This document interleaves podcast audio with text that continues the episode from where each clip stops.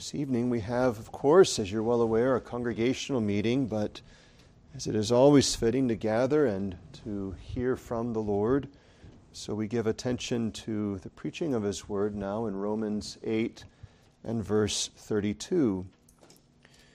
As we do, we're mindful that there are many things that uh, would war against us, and the cause for encouragement and comfort as we follow Christ. And Paul is not sparing in those circumstances. But notice the verse itself, verse 32. He that spared not his own son, but delivered him up for us all, how shall he not with him also freely give us all things? The Christian considers well all that stands opposed to him.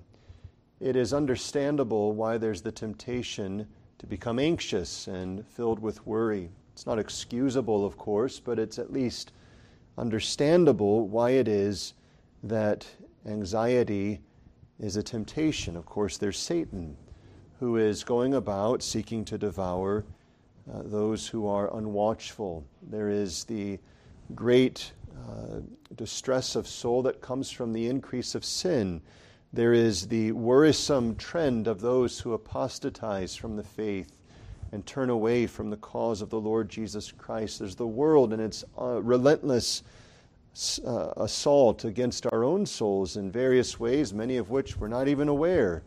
And yet we realize and feel the sting of their attacks. There is, of course, the outward afflictions, many of which come to us as we stand for Christ, we speak for Christ, and we encounter the ridicule, the laughter, and the pressure, if not the persecuting influence of an unbelieving and a God despising world. And then there is, of course, remaining sin. And it's hard to think of something that more troubles the Christian than his own remaining sin. All of these might gather around us and say, You don't have much cause to have confidence that God will continue his work. In fact, if you look around, uh, so the argument might go, there's much more cause to think that God will give up. But Paul is setting before us a great encouragement. You'll notice the text uh, presents this statement of God's gift. And so in verse 32, he testifies quite simply, He, that's speaking of God, that spared not his own Son, but delivered him up for us all. So he's pointing out something that's been done, which we'll consider more this evening. And then notice it's to the end that we would better consider what should follow in our understanding.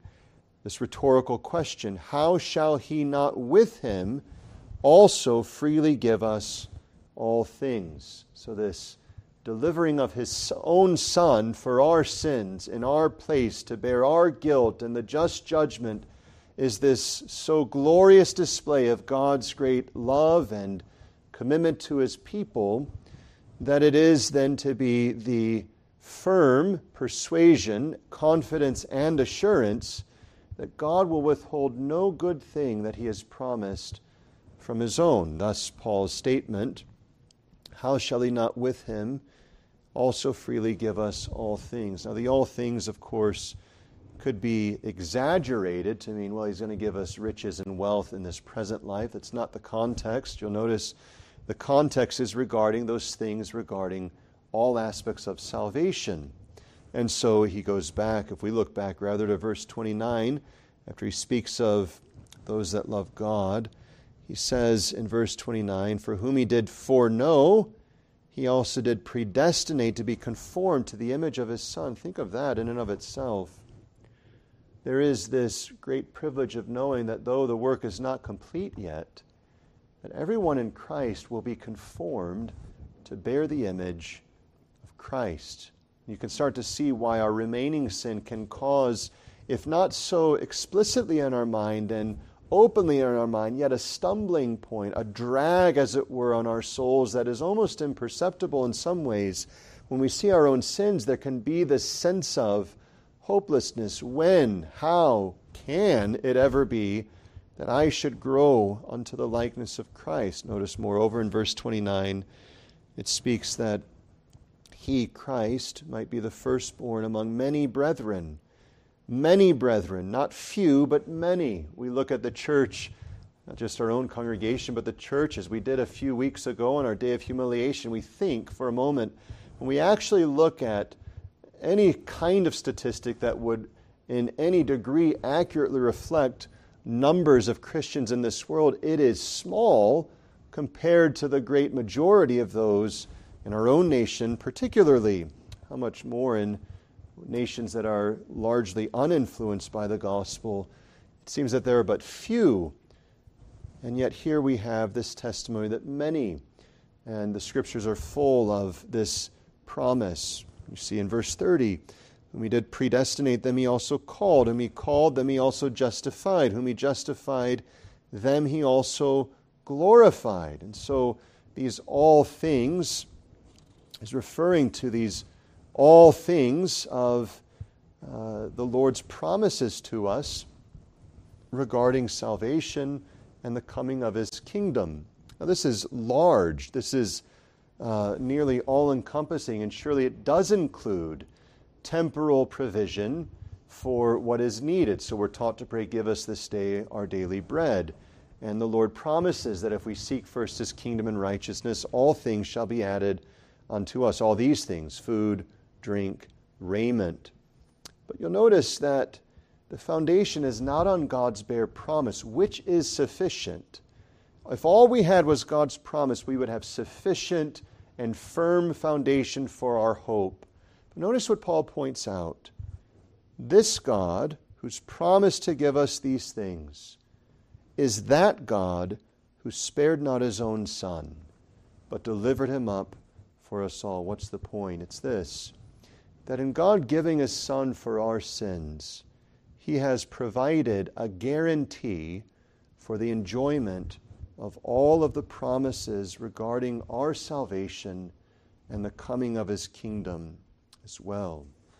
And so when we face discouragement, in some sense, Paul's saying it's not the only thing we need to do, but one thing we need to do is reflect upon the historical fact that God did not spare his own son, but delivered him over to bear our sins, which is the display of love. And is it not the case, dear ones, that there is often the temptation in our minds to think, does God care? Does God love? Well, maybe we wouldn't say, does God love? But as a believer, even, we might say, Does God care for me? Does God love me? Is He going to meet my needs?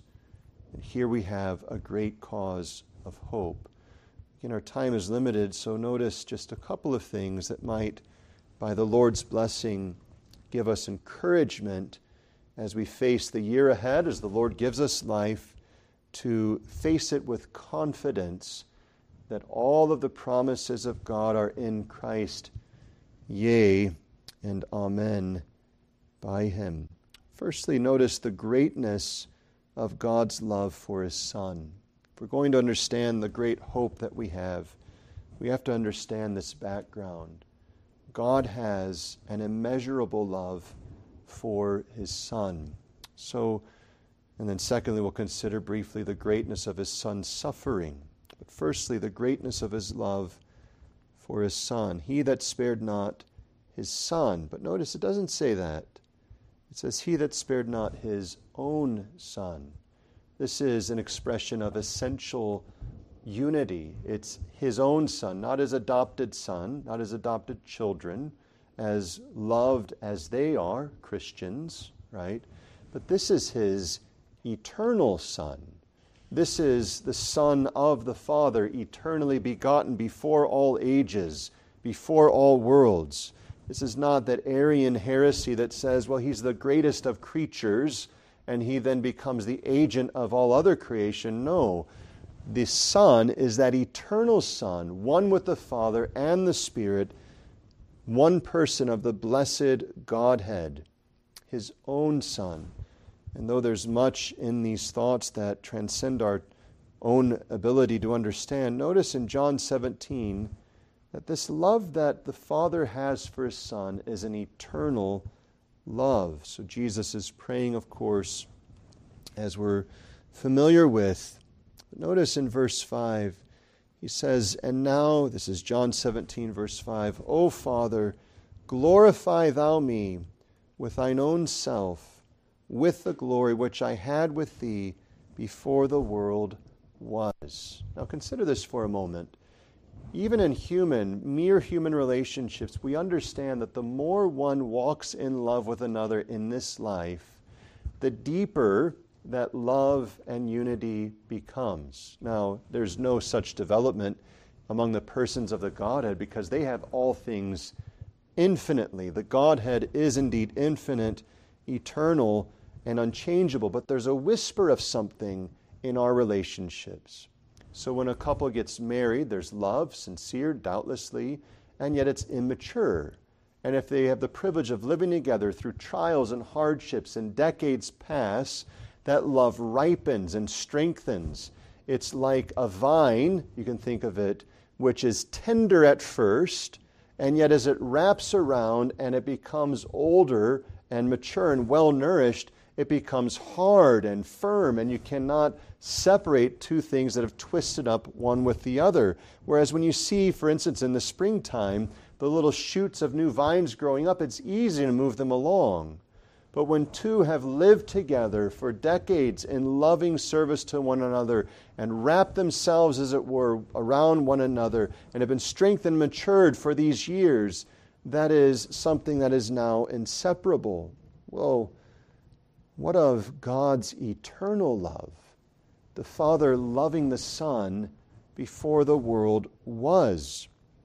His enjoyment of this uh, blessed and mysterious relationship within uh, the one Godhead, of course, is transcending our minds. But notice that this is exactly something that Christ is expressing in this chapter when he says, for instance, in verse 21, that they all may be one as thou, Father, art in me and I in thee. Notice that's the foundation of the unity of the church.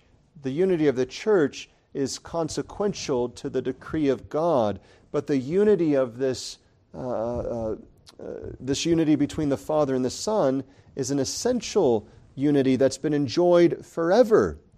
And notice as well in verse 23 as he prays that the world may know that thou hast sent me and hast loved them as thou hast loved me.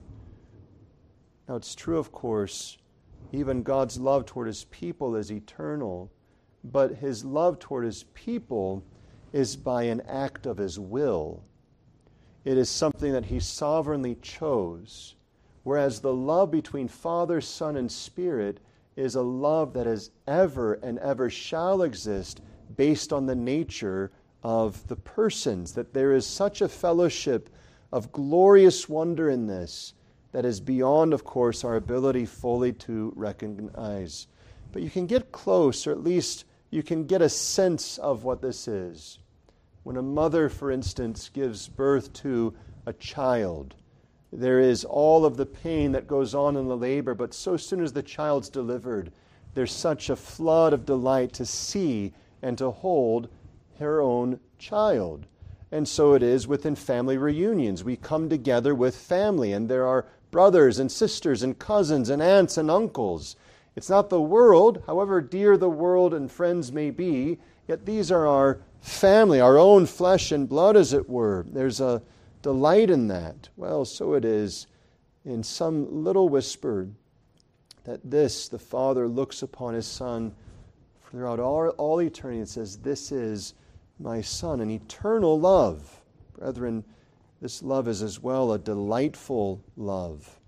We know what it is, for instance, to have love toward spouses, siblings, children, parents, and to bear with their faults. In fact, this is a mark of grace as we do so.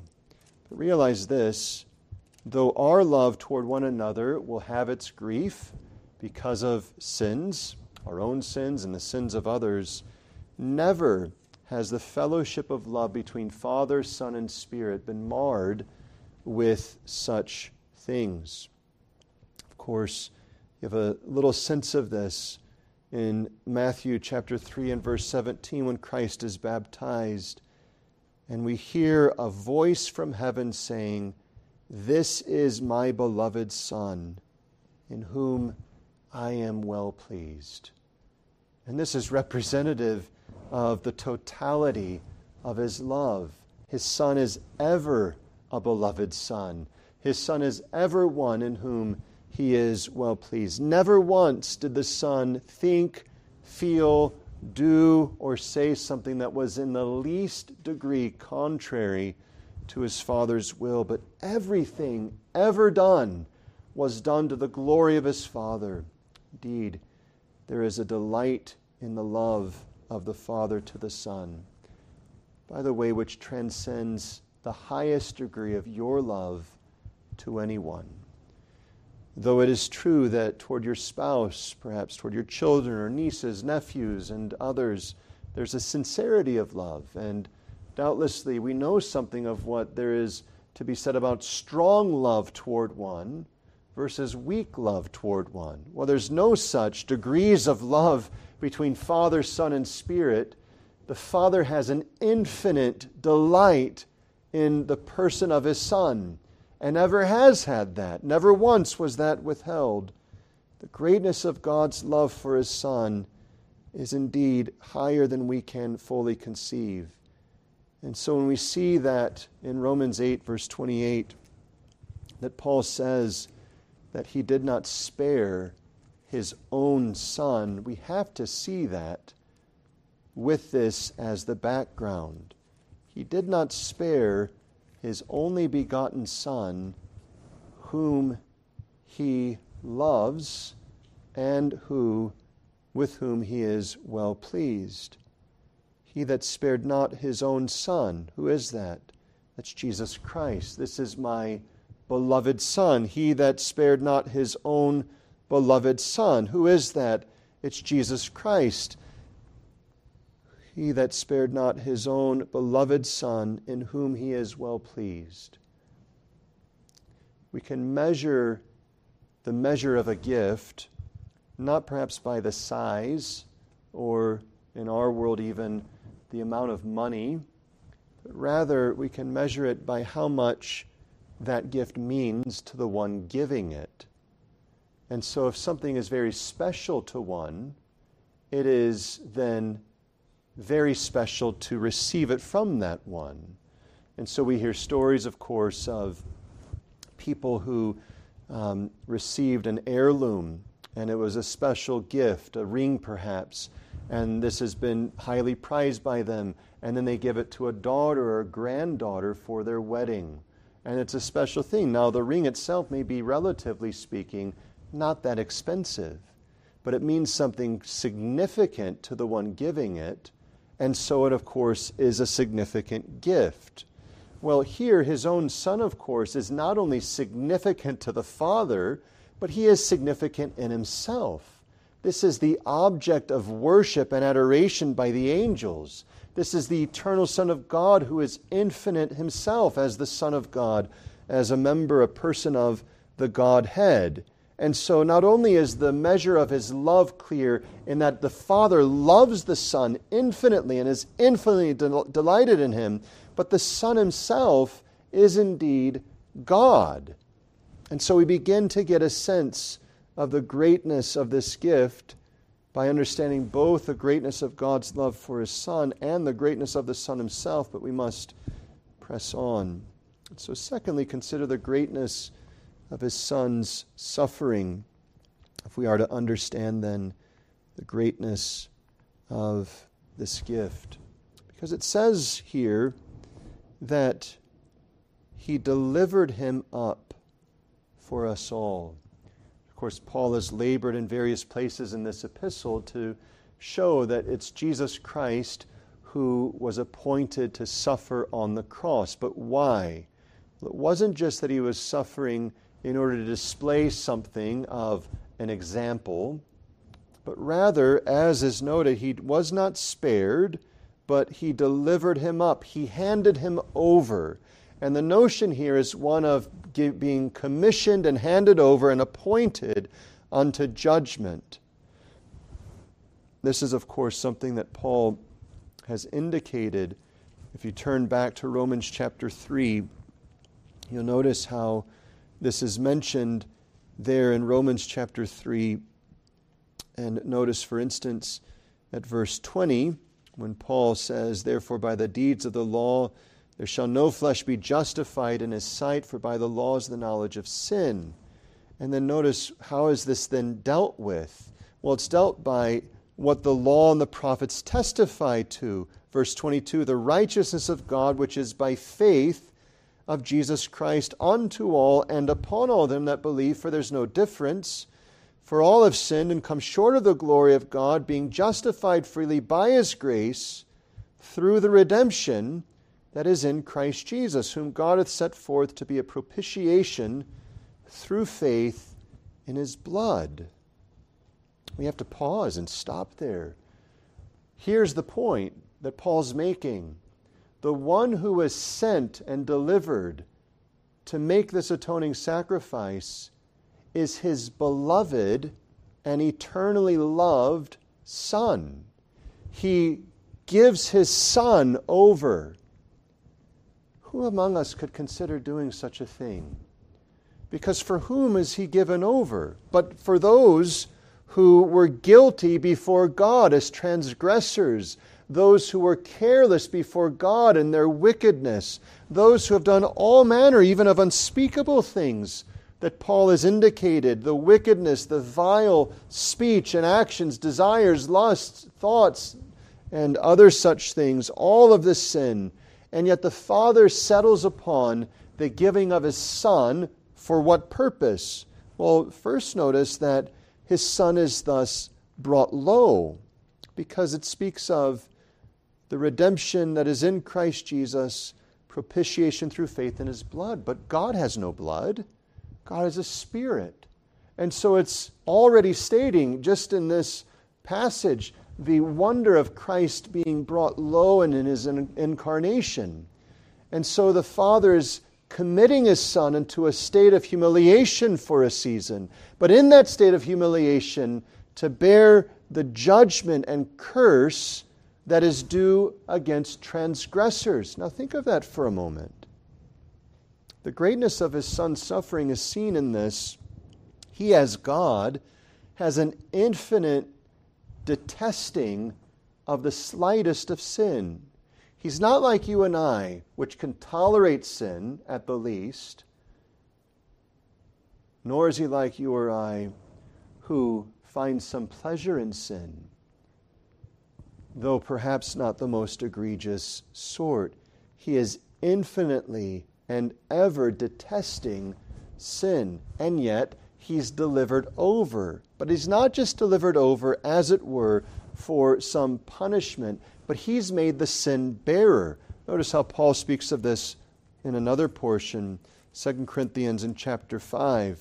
Such was the intimacy of Christ's association with our sin that Paul's able to say in verse 21 He, God the Father, hath made him, God the Son, to be sin for us who knew no sin.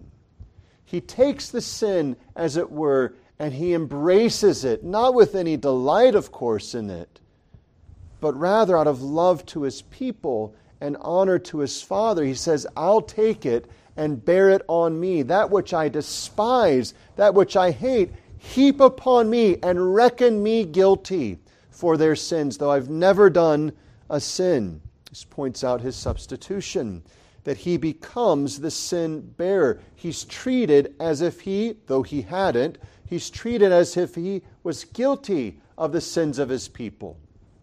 There are few things that can more make you loathe your own sin than to remember this. Every time you confess your sins as a believer, and every time you mutter the words, Please forgive me, remember this and drive it deep within your soul. The only way that that's possible is, yes, by God's grace, but by God's grace that treated his Son in the way that you deserve to be treated. Your sins are only forgiven because Christ was pierced through for them. He stood as the substitute, and in doing so, he endured the shame of sin openly, numbered with the transgressors, and indeed pierced through, satisfying the just wrath of God. But let's be sure to realize that when Paul says that he delivered him over for us all and has testified indeed that he has made propitiation, ever to hear the words echoing in our minds that Christ cried out at the end, It is finished, because he did satisfy. He made payment, full payment, as the one who suffered to satisfy divine justice and reconcile us to God. Now, why is that? Why did he do this? He did this out of love. The Father, out of love to us, sent his eternal Son incarnate to bear our sins. Our Father in heaven, out of love to us in mercy, appointed not the best angel, not the best mere man, but his eternal Son to be incarnate and bear our wrath. And his suffering, the Son's suffering, was such that he was compelled to cry out, My God, my God, why hast thou forsaken me? The wrath of God, as it were, licking up all of his life with no comfort, no ease, no relief to his outward or inward suffering. Such suffering that we cannot fully understand. And why all of this? But because the Father is faithful when he says that he loves his people and will indeed see them saved. Well, we must hasten to a close. And as we do, here is something for you and I to meditate upon. Where else has such a display of love, mercy, and grace been found? The answer is there isn't. Now, there are moving spectacles of love. We hear stories of soldiers who, with no concern for themselves, leap upon a grenade for the protection of their fellow soldiers. There are stories of mothers who thrust themselves into danger for their children, stories of husbands who do the same for their wives. There are all sorts of stories, but none of them can come close to what God has done for us freely and graciously. Why has He done that? Because He truly loves His people. Now, why should we meditate on this? Well, in and of itself, it's worthy of meditation, but it's also worthy and helpful for our own souls when we face trials and our mind starts to wander and then starts to begin thinking, Does God care for me? If God cared for me, you see, as soon as that happens in our mind, and as soon as it leaps from our tongues, what's happening is we're neglecting all of this truth. If God cared for me, well, why is He doing this and that and the other thing? Does God love me? Because if He loved me, why would this happen or that happen or the other thing? And though the world is left in darkness without any foundation of comfort, the believer who has trusted in Christ has this sure ground of hope, not if, but rather we must say, because God has loved me, He sent His Son. How can we measure His love for us when the measure of His love for us was the gift of His eternal Son? How can we begin to totally balance out and weigh well His love when His love is shown by the not withholding of his own son, but delivering us over, him over for us all, and that to pay for our sins and bear such wrath. You see, this is a key cause of assurance when we consider what Christ has done for us. We don't have time to go into it, but you can look at what Paul's getting at when he says, you know, look at all the things that we face tribulation, distress, etc. But then he says, listen, there is nothing that shall be able to separate us from the love of God which is in Christ Jesus our Lord. Nothing. Nothing the world can do, nothing Satan can do, nothing that can become of us. Why? Because that love that He set upon us is so certain in that He gave His Son for us. Well, brethren, we close with one final word, and that's here is a cause of thanksgiving. Of all of the gifts that the world covets and desires, we laugh at them because not one of them can ever measure up to what God has given us. What the world desires and celebrates, and commercials sort of cultivate, and the world parades before us and walks around with their chests puffed up and so on, we look at that and say, Are you kidding me? That's what excites you. That's what makes you happy. That's what makes you have satisfaction, something that in the end will perish. God has given to me his only begotten Son. And by his Son, he's given to me such salvation as shall never end. Brethren, there are real obstacles, there are real setbacks, trials, and seasons of weeping. There are times of mourning for the Christian in this present world, doubtlessly.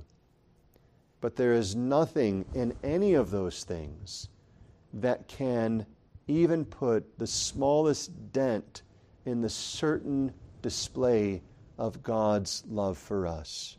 His love for us is in the clearest testimony, not just of His promise, but of His gift of His Son to us.